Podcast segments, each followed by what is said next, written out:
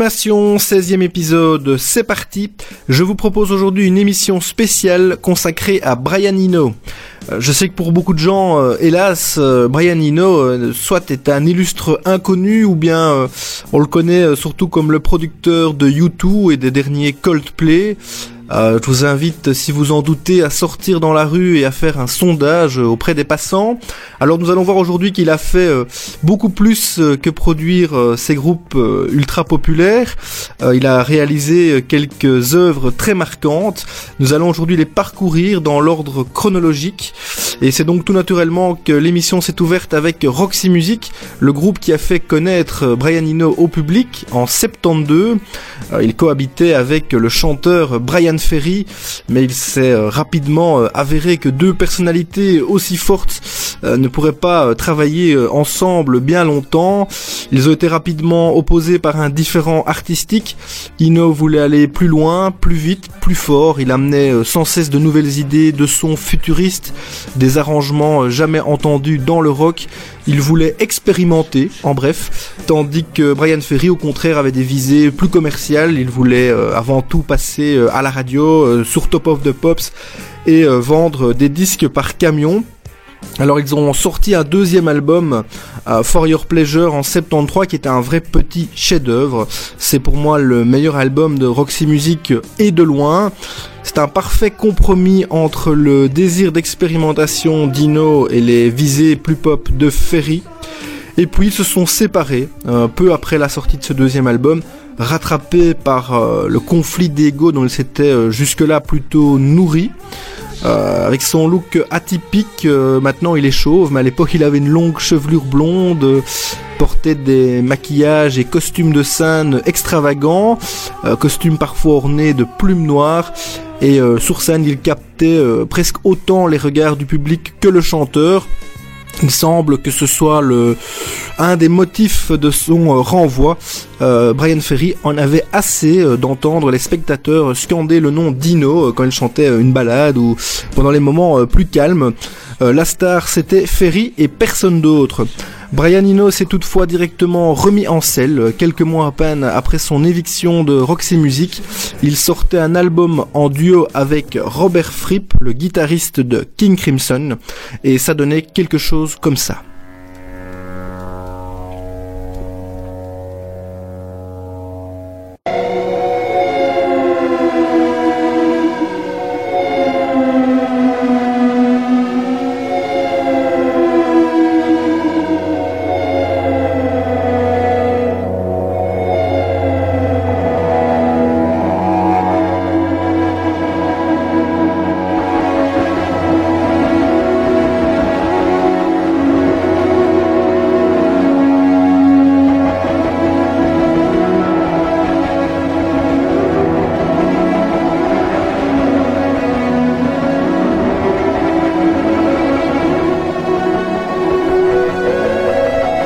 C'est de Heavenly Music Corporation. Je ne vais pas la jouer en entier. C'est un instrumental qui dure 21 euh, minutes tout rond. Il occupe en fait toute une face euh, du 33 tours. Euh, il y a un morceau par face. Le disque c'est No Pussyfooting, donc un album hyper expérimental réalisé à deux en très peu de temps avec des techniques d'enregistrement tout à fait inédites.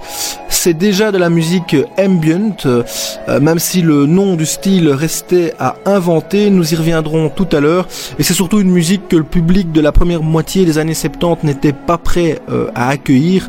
Euh, personne ou presque n'a vraiment aimé cet album à l'époque, ni le public, euh, ni la presse qui l'a descendu, ni même les autres membres de King Crimson qui se sont demandé ce que leur guitariste avait été faire là-dedans. Alors euh, ce disque No Pussyfooting a encore moins plu à la maison de disques, on s'en doute, Island Record qui voyait euh, à juste titre pour l'époque un suicide commercial. Alors pour les rassurer, euh, en parallèle de ces bizarreries, Eno préparait une seconde carrière qu'il devait débuter via un disque de rock plus conventionnel. Ce fut Here Come the Warm Jets fin 73 son premier album solo en tant que tel. Ino y jouait pour la première fois un rôle dans lequel on ne l'attendait pas. En plus du producteur et du musicien, il allait être le chanteur. Voici un extrait de cet album. Il s'agit de Dead Things Don't Talk.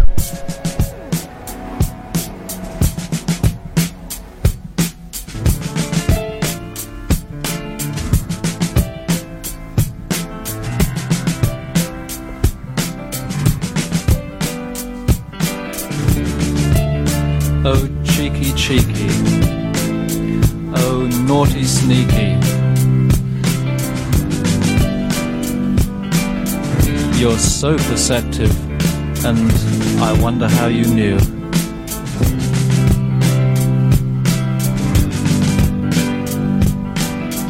But these things don't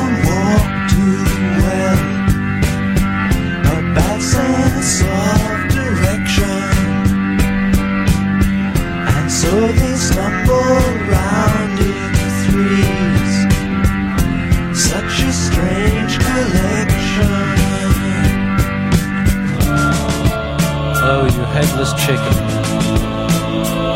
Can those poor teeth take so much kicking? You're always so charming. As you peck your way up there.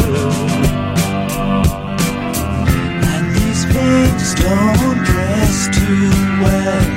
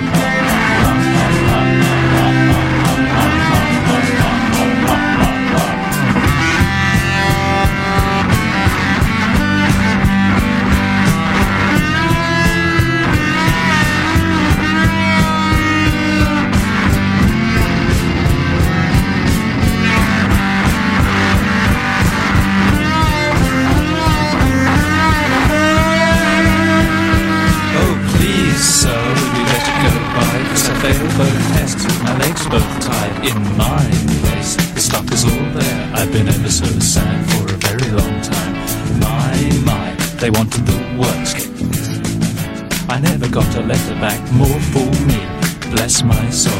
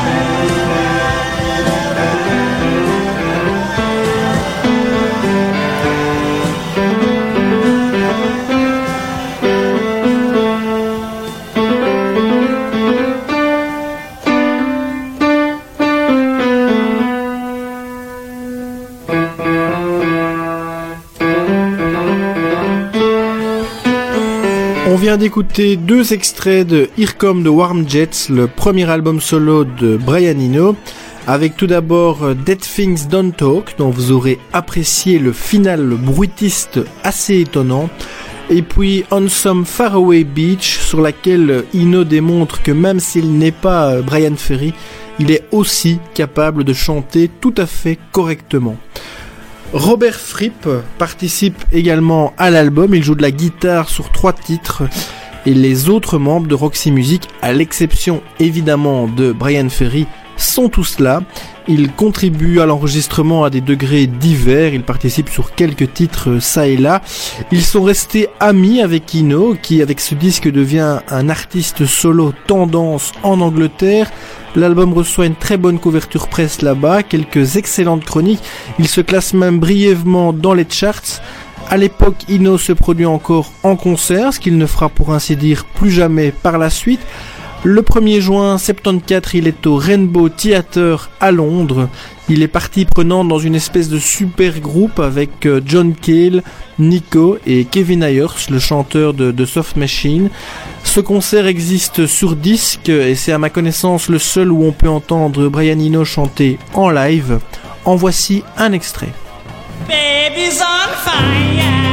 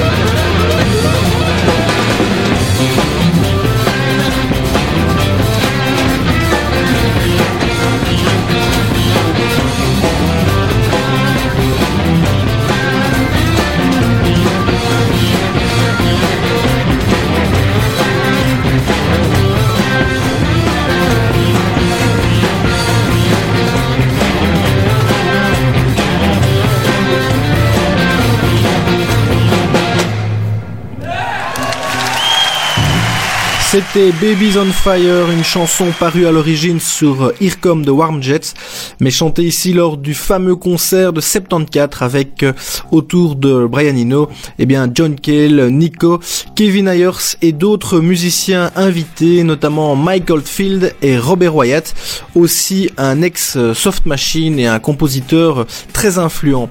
C'était une sacrée bande de musiciens et d'amis.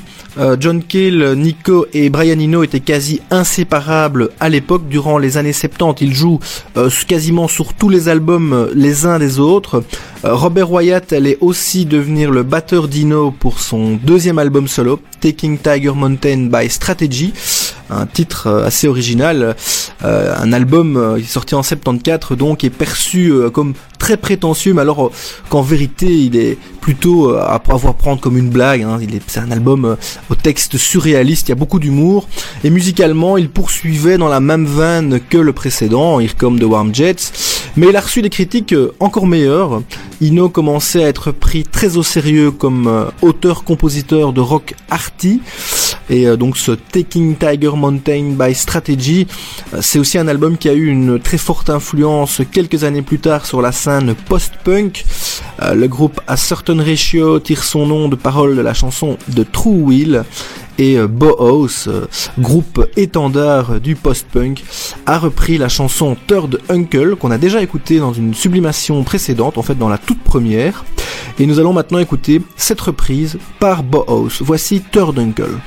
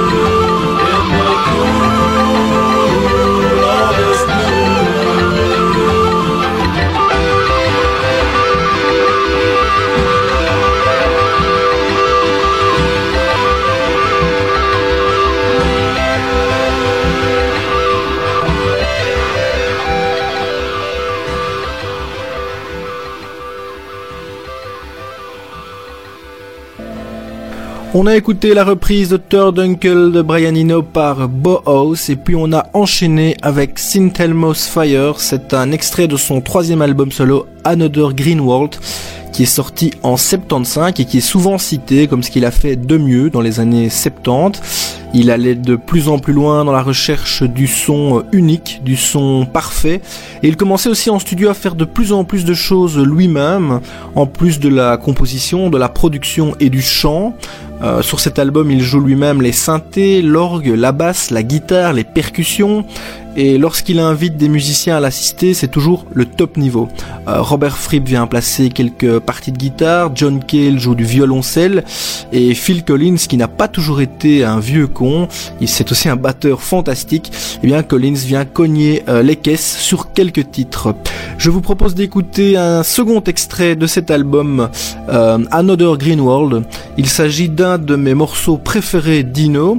C'est celui qui ouvre la seconde face du disque Son titre c'est Sombre Reptile.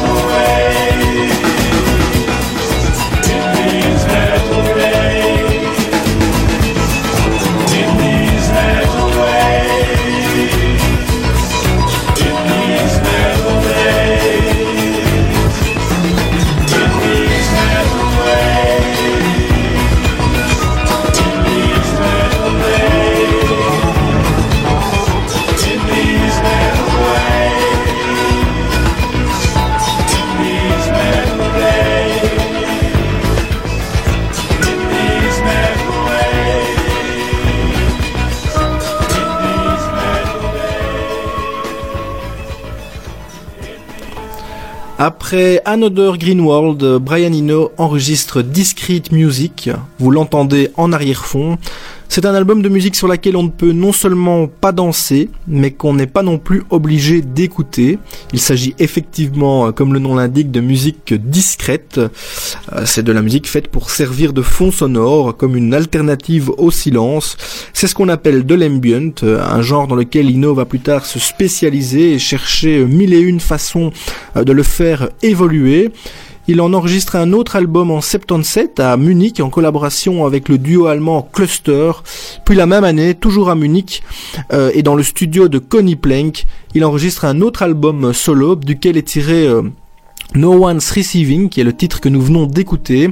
Cet album, c'est Before and After Science, euh, auquel participe encore toute une flopée de guest stars, le duo euh, Cluster, mais aussi Jackie Lee Bezait, le batteur de Cannes, euh, Phil Manzanera de Roxy Music, et à nouveau Phil Collins.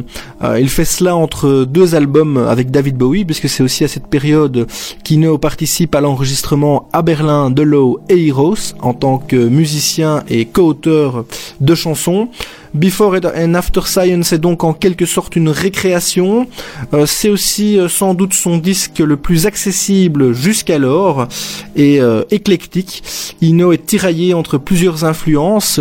Il a envie de jouer différents styles de musique, non seulement de l'ambient, on en entend encore sur l'album, mais aussi de la pop et du rock funky, inspiré par ce qui se passait à ce moment-là, non pas à Berlin, mais à New York. Les Talking Heads venaient de sortir leur premier album. Euh, alors, euh, Before and After Science en est fort imprégné. C'est sans doute la porte d'entrée idéale dans le monde de Brian Eno solo. C'est aussi un album qui lui permet de devenir une véritable star euh, en Angleterre. Il l'était déjà, mais il prend sans cesse de l'envergure. Il est, euh, par exemple, cette année-là en couverture du NME, le New Musical Express, qui euh, publie une critique euh, ébahie de Before and After Science. Alors, les Talking Heads, ils avaient sorti donc leur premier album 77 et Ino a souhaité leur rendre hommage au travers du titre suivant. King Leeds Hat. Alors King Leeds Hat, c'est un anagramme de Talking Heads et c'est voulu, tout comme une certaine parenté musicale. Écoutez.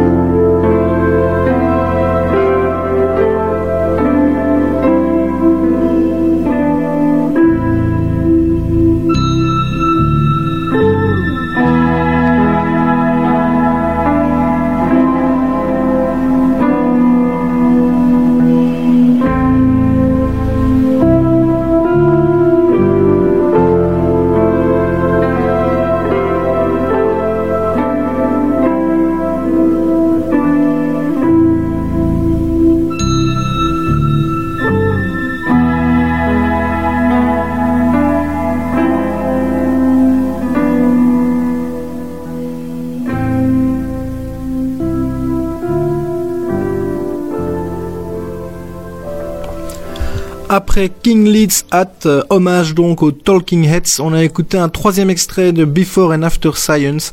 C'était Through Hollow Lands for Harold Budd.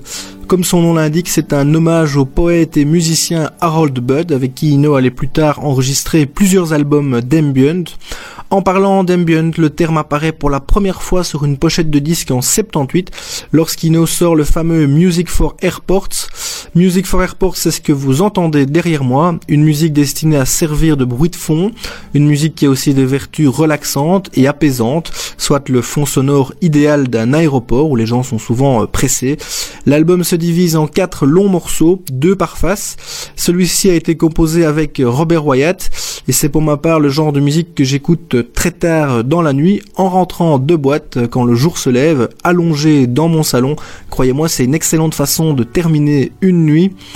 Toujours en 78, Ino est en train de devenir un producteur extrêmement euh, demandé par toutes les pointures euh, du rock, euh, les pointures émergentes.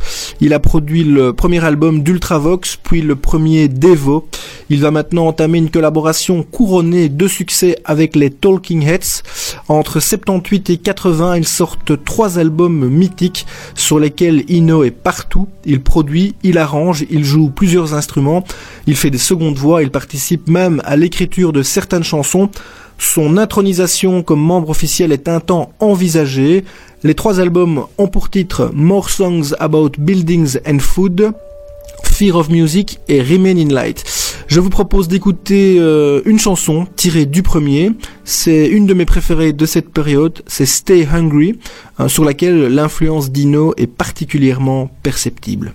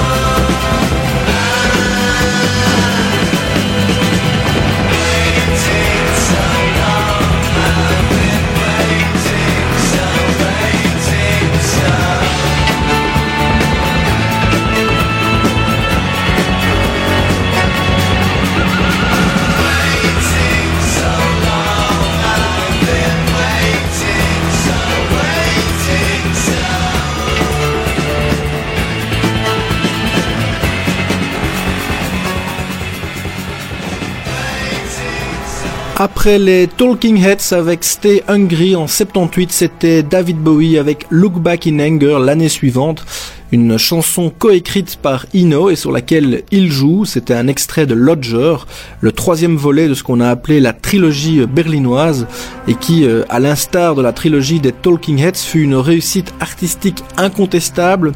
Eno est durant cette période au sommet de son génie et ce n'est pas fini car euh, après Lodger avec euh, Bowie, il file à New York euh, rejoindre son pote David Byrne, le chanteur des Talking Heads, avec qui il va enregistrer un des plus grands chefs-d'œuvre de sa carrière et un des albums les plus influents de sa génération, My Life in the Bush of Ghosts, un disque unique qui utilise le sampling comme jamais auparavant et invente quasi à lui tout seul le trip-hop avec euh, 10 ans d'avance. On en écoute un extrait, voici Mea Culpa. What he said is that I'm sorry, I committed a sin, I made a mistake, I asked for someone to forgive me. I committed a mistake, I I'm sorry, I committed a mistake, I a sorry, I made a mistake, I made I'm not do not gonna do it do again. What he said is I'm sorry, I made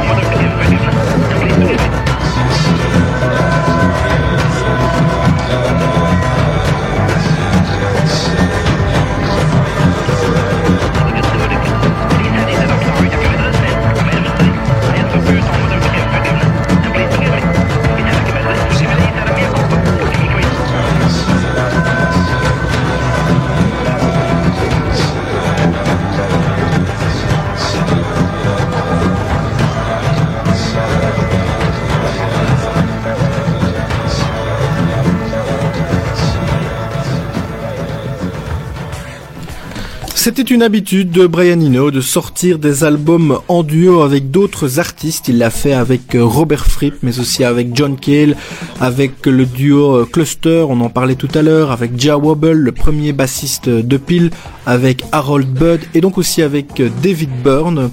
Après le premier, My Life in the Bush of Ghosts, ils sont restés euh, très longtemps sans euh, collaborer ensemble et puis ils se sont retrouvés en 2008 avec un second album en duo. Son titre c'est Everything That Happens Will Happen Today. Toujours cette manie des titres à rallonge. C'est un excellent album euh, de chansons. Cette fois il ne s'agit plus de euh, collages de samples divers euh, formant des titres instrumentaux bizarres. Non, il s'agit de vraies chansons. Et cet album, eh bien, passe pour ce qu'aurait pu être un hypothétique dernier album des Talking Heads euh, qui serait sorti euh, fin des années 80 et qui aurait été produit par Ino. Euh, il est donc sorti en 2008, Euh, il comprend quelques excellents morceaux, je vous propose d'en écouter un, il s'agit de Strange Overtones, ce sera notre euh, dernière chanson pour ce soir, j'espère que vous avez apprécié euh, cette émission spéciale et que vous avez pris autant de plaisir à l'écouter que j'en ai eu à la réaliser. On se retrouve mardi prochain pour une autre sublimation. Pour la première fois, je serai en déplacement. L'émission ne sera pas enregistrée au euh, Home Studio à Bruxelles. Je serai euh, invité chez un musicien, un membre d'un groupe belge. Euh, ce sera l'occasion pour moi de l'interviewer et euh, il animera également l'émission en duo avec moi. C'est une première. On se quitte donc avec Strange Overtone. Voici David Byrne et Brian Eno en 2008. À bientôt donc pour une nouvelle sublimation. Ciao.